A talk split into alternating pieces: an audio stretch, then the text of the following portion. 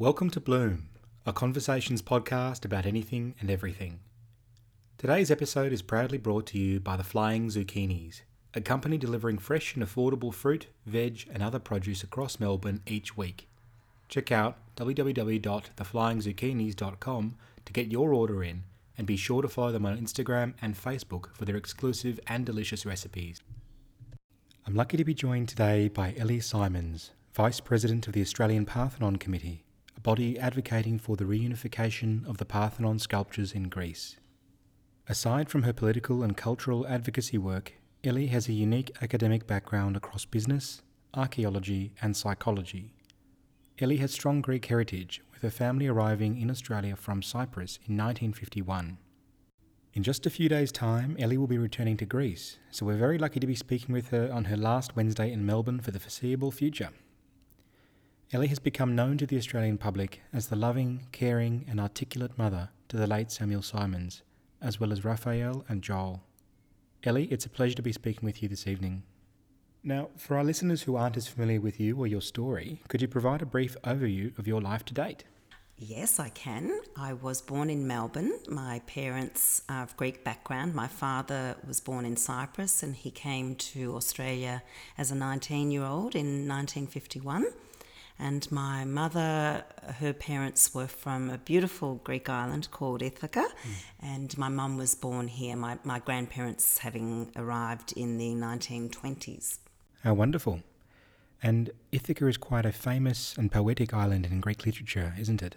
It is. Well, it features um, in Homer, the, the Odyssey, which is the second great book after the Iliad, mm. was um, about the adventures of Odysseus and his return to Ithaca and yeah. his travails along the way, which took him 10 years to get to Ithaca. And it's also a very famous Greek poet called Cavafy wrote a beautiful poem about Ithaca, which is about the the journey, not the destination. How stunning. And I think I remember from my ancient Greek lessons years ago of a kind of Greek story about coming home or returning home called a nostos or a nostros or something. Nostos, yes, yeah. uh, which is the journey home, the return home. So, yes, it's a beautiful concept and uh, the Odyssey is actually a story of Nostos, but because the the wife Penelope is home waiting for Odysseus to return, but he gets waylaid with all these adventures and, and travails, and he does arrive there eventually. Mm-hmm. Speaking of Greece, you've got a one way ticket to Athens in a couple of days. And I was hoping you might be able to speak a bit about Greece as a country, and what it means for you and your identity, and what this homecoming or Nostos in itself uh, means for you. Well, I love Greece. So I think people that know me uh, know that I love Greece. When you grow up as second generation diaspora, it's it's quite a it's quite a complicated hat that you have to wear. You you know that in your host culture, in well, I mean Australia is my home. I'm Australian but you know you're not Anglo.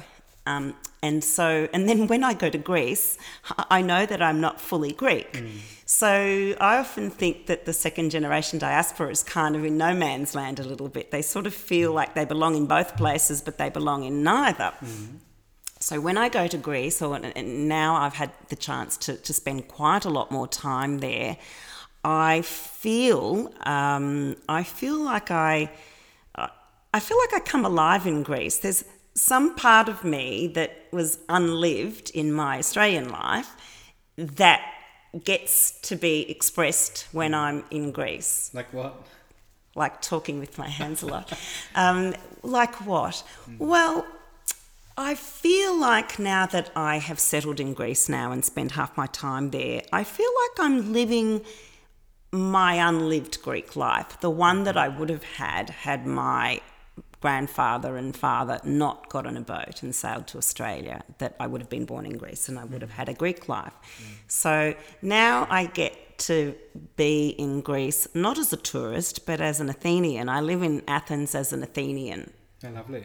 It is lovely. I live at the base of the Acropolis, so mm. it's quite extraordinary when I go out my front door and, like, there it is. There is the Parthenon and the Theatre of Dionysus, which all the great plays, Aeschylus, Sophocles, and Euripides plays, were performed for the first time in the Theatre of Dionysus, which is 50 metres from my front door. So much history as well. It's extraordinary. When I everything. absolutely when I walk through the streets of Plaka at the at the foot of the Acropolis, I I know that all these extraordinary names actually walked in those very streets. Mm.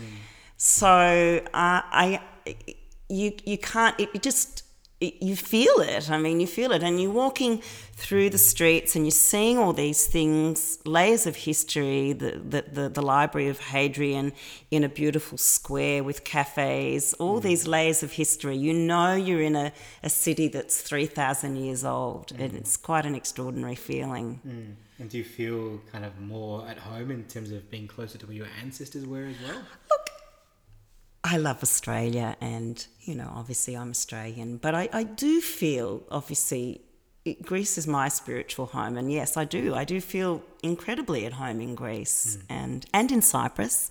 Uh, my, my father's from Cyprus, and I love I love going to my mountain village of Agros in in Cyprus in the Troodos Mountains. I love being there. Um, yeah, it's it's it's it's home. And what do you think you'll miss most about Melbourne as a city and, and Melbourne life? Well, Melbourne life right now in lockdown is not really. It's it's a ghost town. It's quite extraordinary the times we're living in at the moment. Um, look, I love Melbourne. Melbourne's my hometown. I'm a I'm a Melbourne girl. I'm a, I'm an urban girl. I I I've lived in inner Melbourne and now I live in inner Athens. So I'm not a I'm not a suburban girl anymore. But girl yes, no, no, I'm an urban girl. And for our listeners who aren't as familiar with the Parthenon sculptures and the historical issues there, and also the Australian Parthenon Committee and the mission of that organisation, can you fill us in on, I suppose, the, the background of the issues um, at play and also what your role involves with the Parthenon Committee?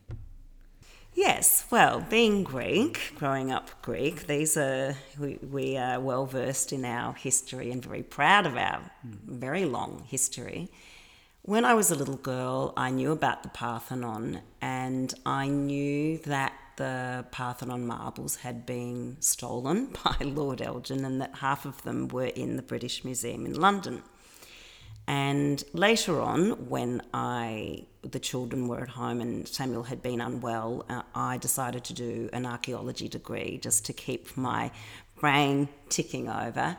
And I obviously thoroughly enjoyed that. And I knew that the Parthenon marbles issue was still uh, unresolved.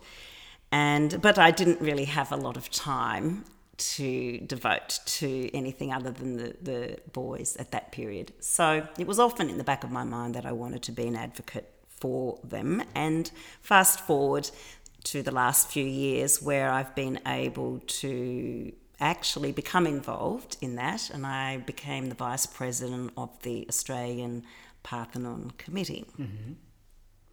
And that has involved obviously several trips to Greece, which is hey, it's a tough job, but someone's junket you'll have to- someone's got to do it, um, which obviously I love. And now I uh, basically spend half of my time in Greece, and I get to advocate for this issue, which means I meet politicians and ambassadors and journalists from all around the world, which has opened up an amazing world of people to, to meet and Who's the most to talk to. interesting politician you've met?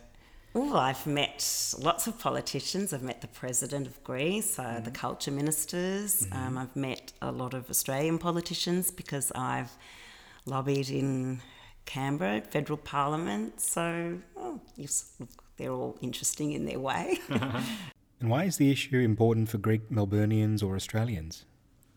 Yes, well, look, I think the the issue is important for everybody because it is the most extraordinary artwork really of, of mankind. I mean, it's the foundation piece of artwork of Western civilization. It's a building that is 2,500 years old and it is geometrically perfect. It is geometrically perfect, and as in terms of the architecture, and then the the the the sculptured frieze around the building is is you know a second work of art. I mean, the, the frieze around the building narrates the story of Athens from from mythology, right. and it's sequential, and it's like if you like Geoffrey Robertson, famous Geoffrey Robertson refers to it as a as a, a film reel of, mm. of the history of Athens carved in stone. It's quite extraordinary, and to think that Lord Elgin erected scaffolding for two years in, in 1801 and literally hacksawed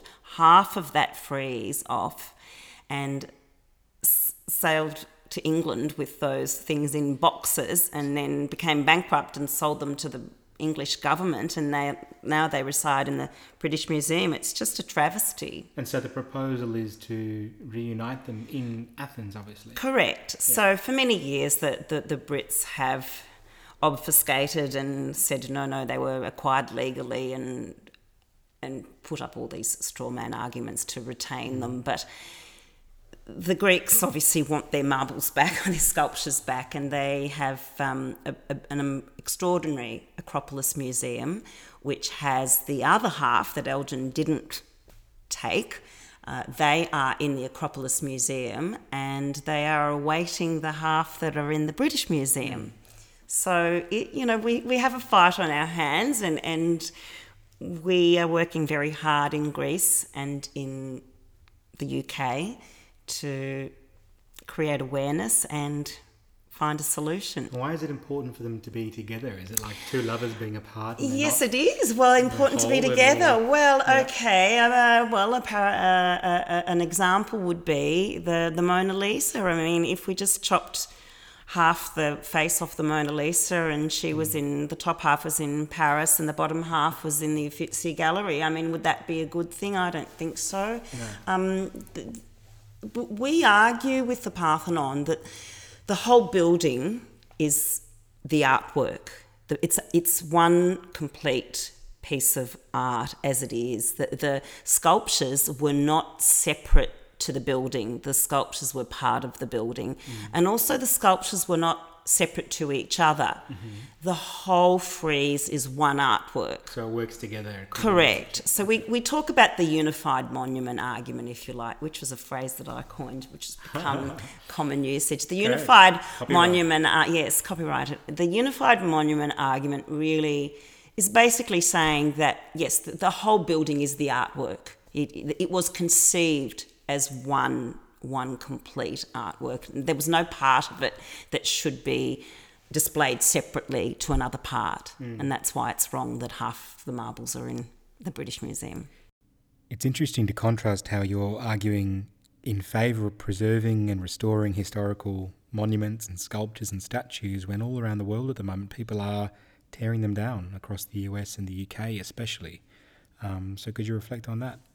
Well, yes. I mean, look, in history, we've seen many, many examples of this. In, in ancient history, the Christians burnt down the Library of Alexandria, Alexandria, which my father always used to complain about. It was the, an extraordinary repository of um, ancient manuscripts in the world. They were copied and filed. Every the, the, the, objective of the Library of Alexandria was to actually be the repository of information mm. across the ancient world. And so to burn that down, it was an uh, it was probably one of the greatest tragedies mm. of, of cultural loss. Then we had the iconoclasts of the 600s that pulled down all the religious kinds of um, artwork in the Byzantine world, and then through the medieval periods, mm. the mm-hmm. the Inquisition, all these periods in history, tearing down, tearing down monuments ISIS and things, and ISIS more recently. Yep. Yes, mm-hmm. you know Palmyra, the the beautiful temple there, and look, it's just it's it's, and now in America, it it's mm. yes, look, it's obviously political, but Look, uh, I don't think it's a useful thing to be tearing things down. I mean, if what we need to do with our history is to admire the good things and learn from the mistakes. Yeah. I mean, yeah, yeah. And to shift gears a little bit, at the start of the interview and indeed throughout, we've mentioned your late son Samuel, about whom you've spoken eloquently and sensitively in the media. Samuel tragically passed away from brain cancer in October 2018. Could you speak to our listeners about Samuel's initial diagnosis at age four and how it changed your life and the life of your family? Yes, well, look, it really did change our life. Um, I was a young mum, young bride, young mum. Um, Samuel was four, Raphael was two, and uh, we'd had a pretty lovely, beautiful home life up until that point. And um, he was very, he was well, he was normal, and so was Raphael. And then one day, Samuel went to Kinder, and Kinder, he collapsed with a brain hemorrhage just out of no nowhere, and he didn't. It was not clear at the time what it was. He had a very bad headache. He couldn't open his eyes. They rang us. We we collected him, and I immediately sensed that it wasn't. It was really a sinister thing. I, there was something about it that didn't make sense. Mm and uh, we ended up at the children's hospital within an hour or two. We took him there, and and then the journey unfolded very badly after that point. Yeah, and do you want to speak a bit about? Yeah, I, I, can speak yeah. about that. Uh, he, um, well, that particular night was pretty awful. It, he was in the emergency ward. They were trying to understand what it was. He he wasn't.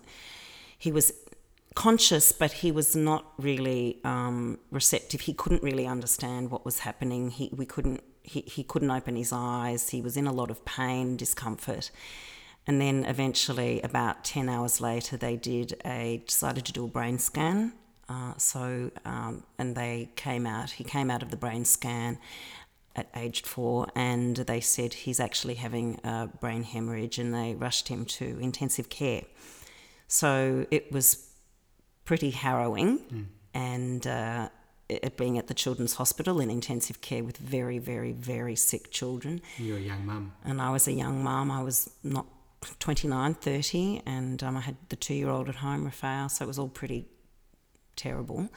And then it took about a week for them. He was in intensive care on a morphine drip because he was in a lot of pain. He lost a lot of weight. It took them another week or two to do another scan, to, and then the brain tumour was revealed as the sinister cause of the brain hemorrhage. Eventually, they found that the brain hemorrhage was caused by a brain tumour that basically ruptured and hemorrhaged. So, every fork in the road we reached kept going down the worst of the two options and um, they decided that obviously they were going to operate, which was pretty diabolical because it wasn't in a good location at all. It was a very complex operation. He had seven or eight hours of surgery. Um, he and he was already weak by that stage because he'd lost four kilos, and when you only weigh eighteen kilos and you lose four, pretty sick. So um, again, after the surgery, it presented very badly. After the surgery, the surgeon had said that it looked, it was really a mess and um, it was a sinister, quite a sinister tumour, and that we should take him home and enjoy him, were the words. They were going to they were going to treat him, but they said his odds of surviving were, you know, maybe 1%. Mm. So it wasn't good, but they were going to do the treatment. So we, we, he had chemotherapy and then he had to have the radiation treatment. And the radiation treatment is quite diabolical on developing brains, so children under the age of seven, and yeah. the um, the more you are under seven, the more damage it, do- it, does. So he was only four, so that was that presented a very uh, unpalatable choice for us. But what kind of damage do they say? Basically, radiation fries brain cells, but connections, neurons, so synapses. So so it does cognitive damage to developing brains. Mm. But one of the one of the neurosurgeons at the time talked to me about a, a new concept at that time, it was the mid 90s, called neuroplasticity, which we now know is, um, is something that helps developing brains and that we can grow new neurons. And because I, I, I took that on board and that became uh, after Samuel. After Samuel had the treatment, and we were waiting for him to um, to see if it was successful or not. We found that um, that that was in, that stayed in my mind as as something that we needed to address. Mm. And so I became quite focused on his development as a mum does with normal children, um, a mum particularly does with a child that might have challenges. So in that first year um, after Samuel's treatment, after the radiation, he was he was very sick after the radiation. He was very weak. He'd lost a lot of weight. His scalp was burned. He lost his hair. He was very frail. We we focused on keeping him and Raphael happy, as happy as we could with their friends, keeping their regular activities and things. We, I think we made a, a conscious decision at that point not to immerse immerse him in the world of cancer. We we made a conscious choice that we weren't going to be a cancer family. He wasn't going to be a kid with cancer. He was going to be a normal child. So we we really in that period when we still didn't know he was going to survive, but we did make conscious decisions about how we were going to manage his environment and make him feel like a happy five year old. Mm. So he went off to school the next year. He was still frail, but by that stage, after a year had passed, the doctors, I mean, to have a, a, a cure, you, it's, they call it, they speak in terms of a five year cure. So at one year being free of ca- cancer, you're not technically cured. But because the tumour was a very aggressive one, some of the doctors said, look, you know, if it was going to grow back, it would have grown back by now. So, look, maybe we're going to be cautiously optimistic. So, another six months went by. He was having regular scans. The second year went by. He was in grade one, he was in grade two. We started to sort of get our life back to normal. Then um, Joel arrived, number three child, mm. and and that period was going along okay, except at a regular scan when Samuel was eight, they found another tumour, which turned out to be, they, they decided to remove it. It turned out to be a benign tumour called a meningioma. Uh, so, one of the problems with radiation is that it treats cancer, it cures cancer, but down the track, it also causes, it can cause further cancers, which they call the late effects of the treatment. So, the meningioma at eight was a direct result of the radiation he'd had at four really? to cure the first tumour. Mm. So, then we got through that episode and he was in about grade two or three then. So we, we chugged along and we, we immersed him and the other boys in various activities, all, all the while being conscious of his developing brain and putting him in environments where he was learning. So, piano, chess, taekwondo, swimming, basketball, football, all those typical things. But I, I guess it was in my mind you know, I had a, a purpose, and that was to grow neurons so that he could continue to yeah. develop. Having that concept of neuroplasticity in the back of my mind. So he finished primary school, but uh, halfway through his grade six year, he developed thyroid cancer. So at age 12, he had to have a thyroidectomy, which was quite a dramatic operation at 12 to have your thyroid out, to have your neck opened up. It was pretty diabolical as well. But he did that, it was in term three of grade six, and he recovered pretty promptly. And he finished grade six and then went on to secondary school at yeah. Melbourne Grammar, which he really enjoyed. Yeah.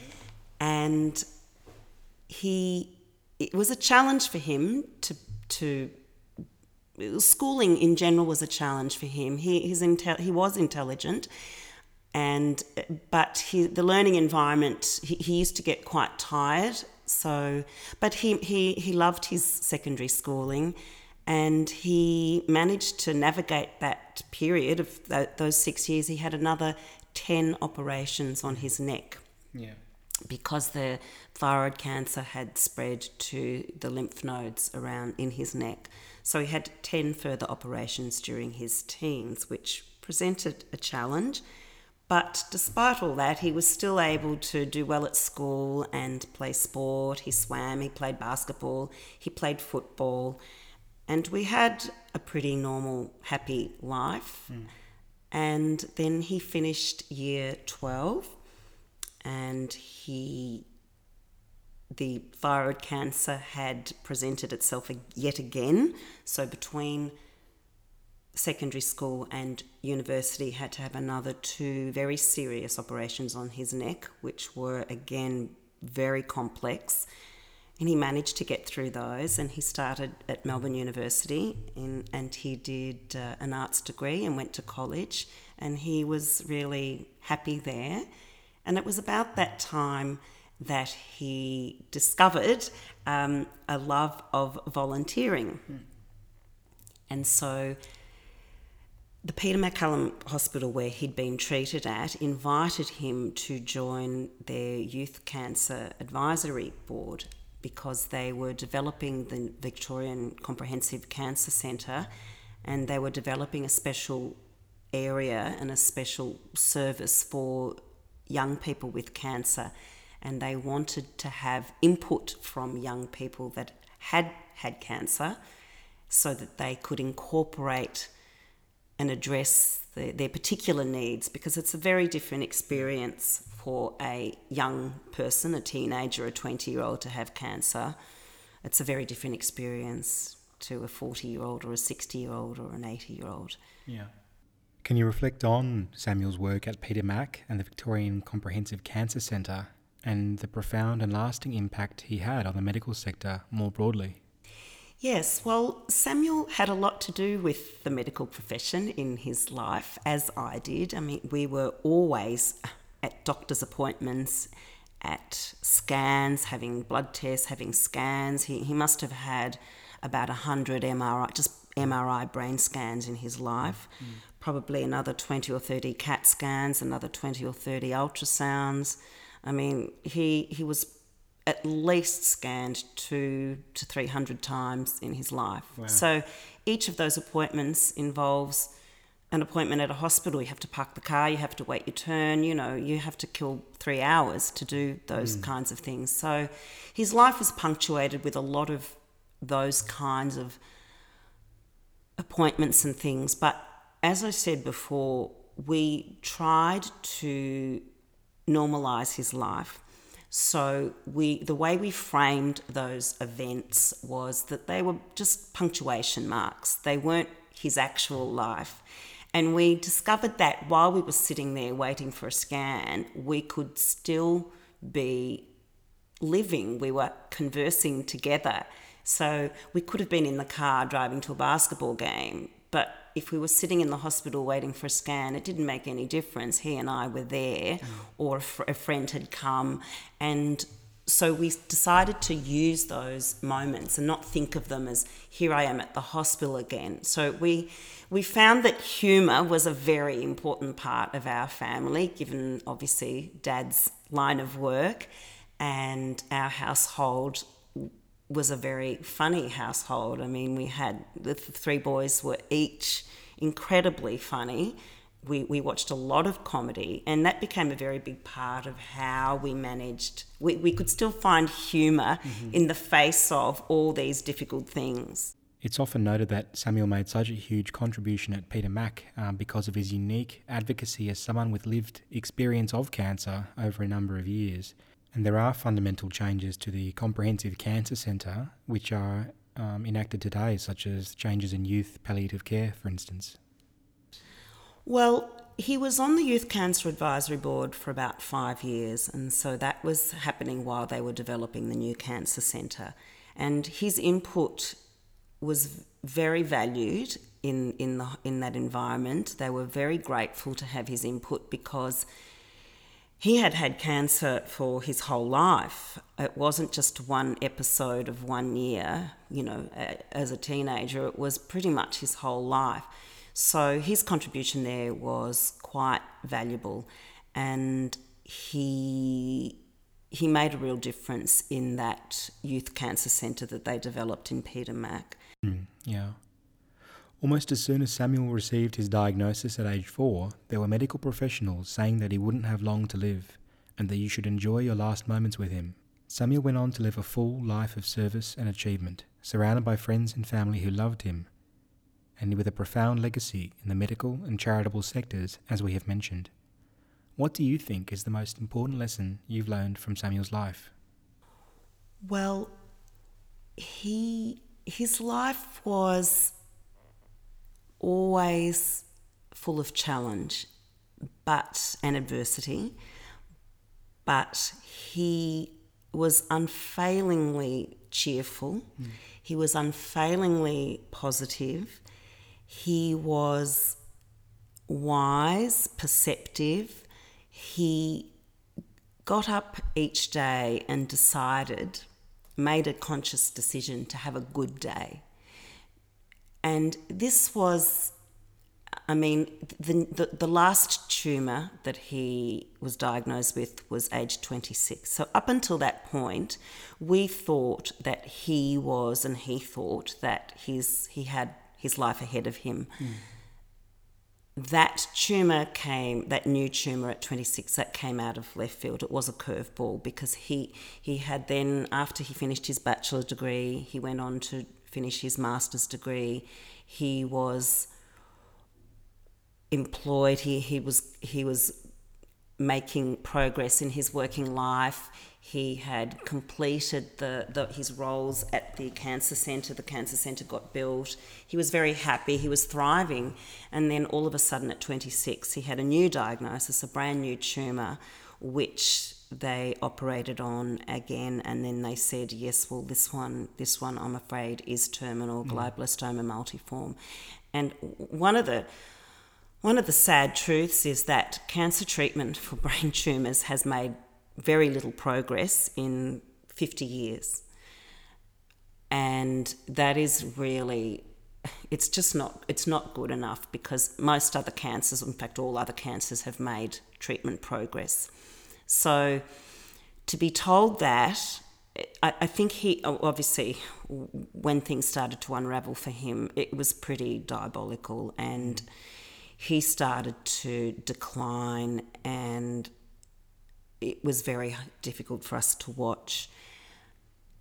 And it, it felt his contribution and his attitude to life had been so positive and it was very difficult to then watch it all unravel mm. where he had tried so hard for so long to be normal and to, to live a really good life of and, and to give to people to be positive to be cheerful and to to think of what could be achieved each day rather than I can't do this because so, and that was something I was very conscious of modeling to him mm. that rather to frame things with I can't, that we would frame things by I can, you know, what can you do today? Mm. I can do this, I can do that. So that was a very um, positive example, and that was something I really strove hard to model to him, and of course to the other two boys. Yeah, yeah. And what has Samuel's life and legacy taught you about gratitude? About gratitude? Well, obviously we're very grateful. I mean, we could have lost him at four. So, firstly, we were extremely grateful to have him another 23 years after after that particular diagnosis.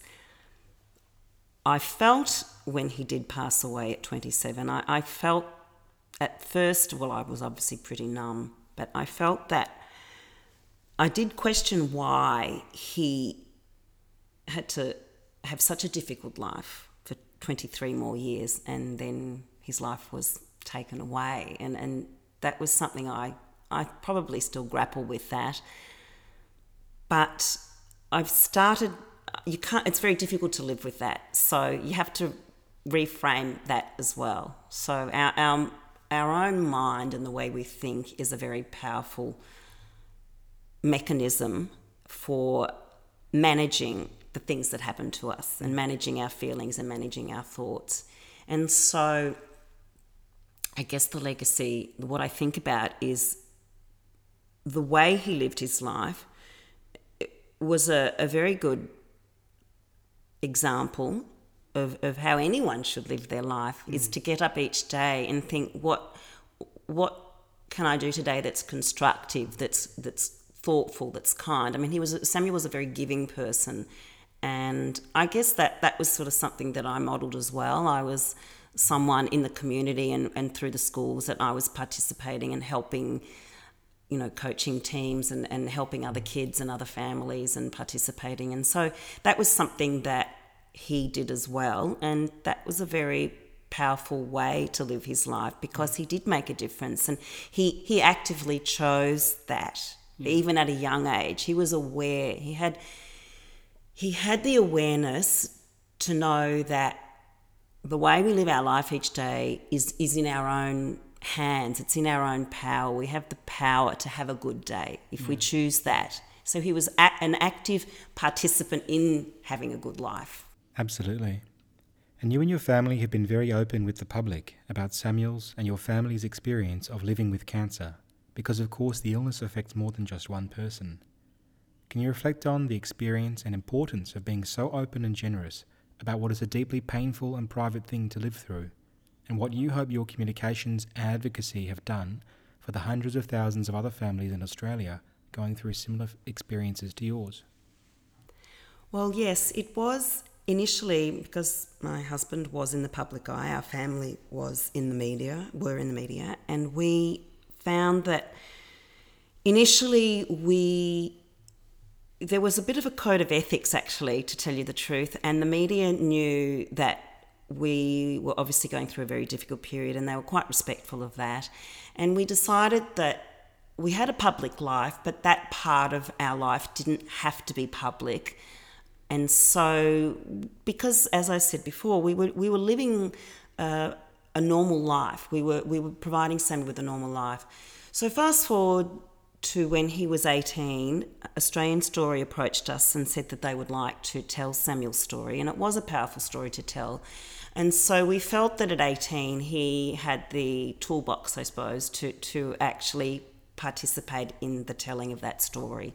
So we we agreed to, to make that Australian story, and, and it was quite a it was a it was a really powerful thing to do, and it was very useful for Samuel because on the cusp of his own adulthood, he was able to tell that story and then kind of leave it there and enter his adult life with that story sort of done and dusted and told. So he was able to then spend the next eight years of his young adult life just getting on with it. Mm. So then, obviously, the, the final tumour arrived at 26, and that you know ended his life, and that was an absolute tragedy and gut wrenching. And it, look, it still is.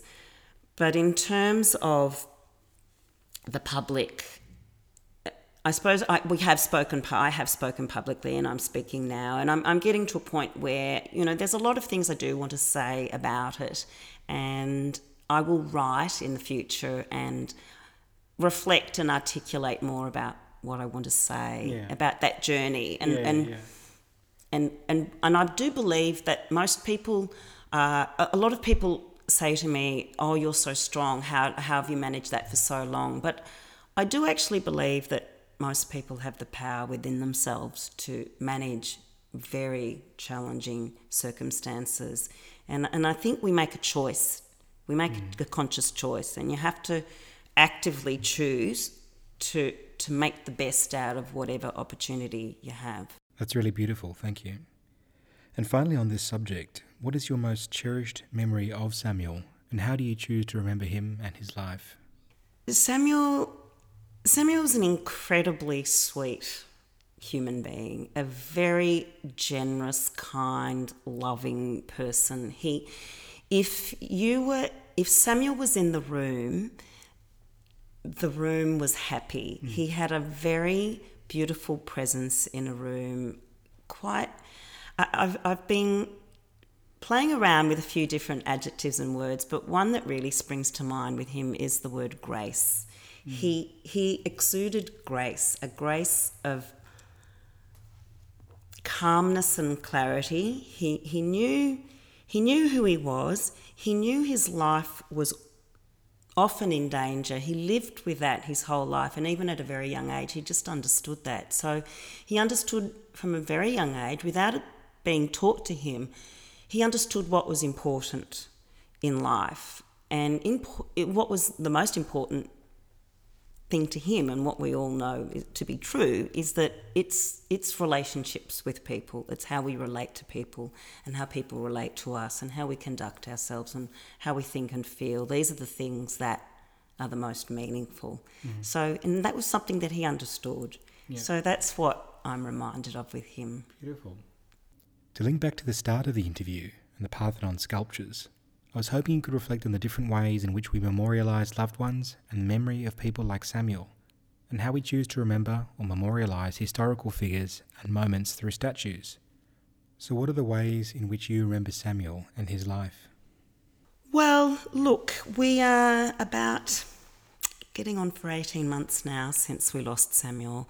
Uh, The first year, I have to say, I was quite numb. I, I was in a state of shock, really, and I, I, it was very difficult. The last six months, I've been able to process it a bit more, and I've been incredibly sad and I have to find a way to live with that sadness and honour the fact that he's missing and I have to manage that, but I have to live the rest of my life with that. And I could, again, going back on what I touched on, I could wake up every morning and I could choose to be sad every single day of my life. And I don't think that's a particularly productive way for me to live the rest of my mm. life. So I have to, I have to come to a, an, my own understanding of how I can live in a way that honours Samuel's memory respectfully and that I have a place for the sadness, but that I allow myself to still try and engage in life and be happy and try and find things that bring joy and that are productive because it, it again it's it, you have a choice i think you have a choice Yeah.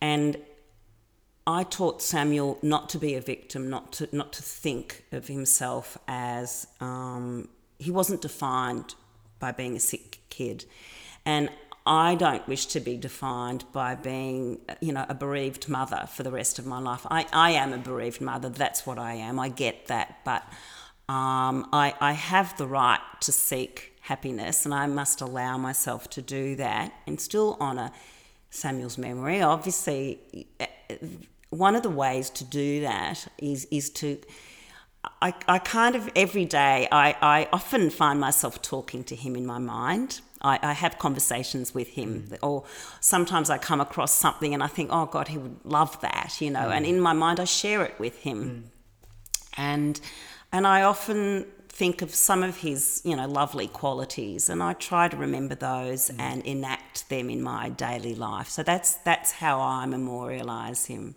Beautiful. It, and, it, and it's very and it's very personal. And you know, grief is a very difficult thing, and a lot of people don't often know whether to mention him or not. But uh, I I like mentioning him. Uh, I. I'm happy to say if I come across something, I'm happy to say, oh look, Samuel, you know, used to like that. Um, just as if I would say Raphael or Joel really enjoys, you know, British comedy or whatever. It's just it's really nice to be able to be given permission by people. But but I think people find that they're not sure. So I realise that I have to give them the cue that mm. yes, you can mention Samuel's name, and You're I'm not going to.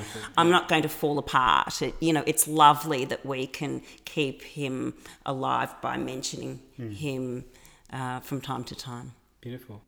It's a beautiful note to end today's conversation on Ellie, and thank you so much for your generous, honest, and uh, and kind reflections. It's uh, we've covered quite a lot, and it's been an absolute pleasure to speak with you. So thank you very much.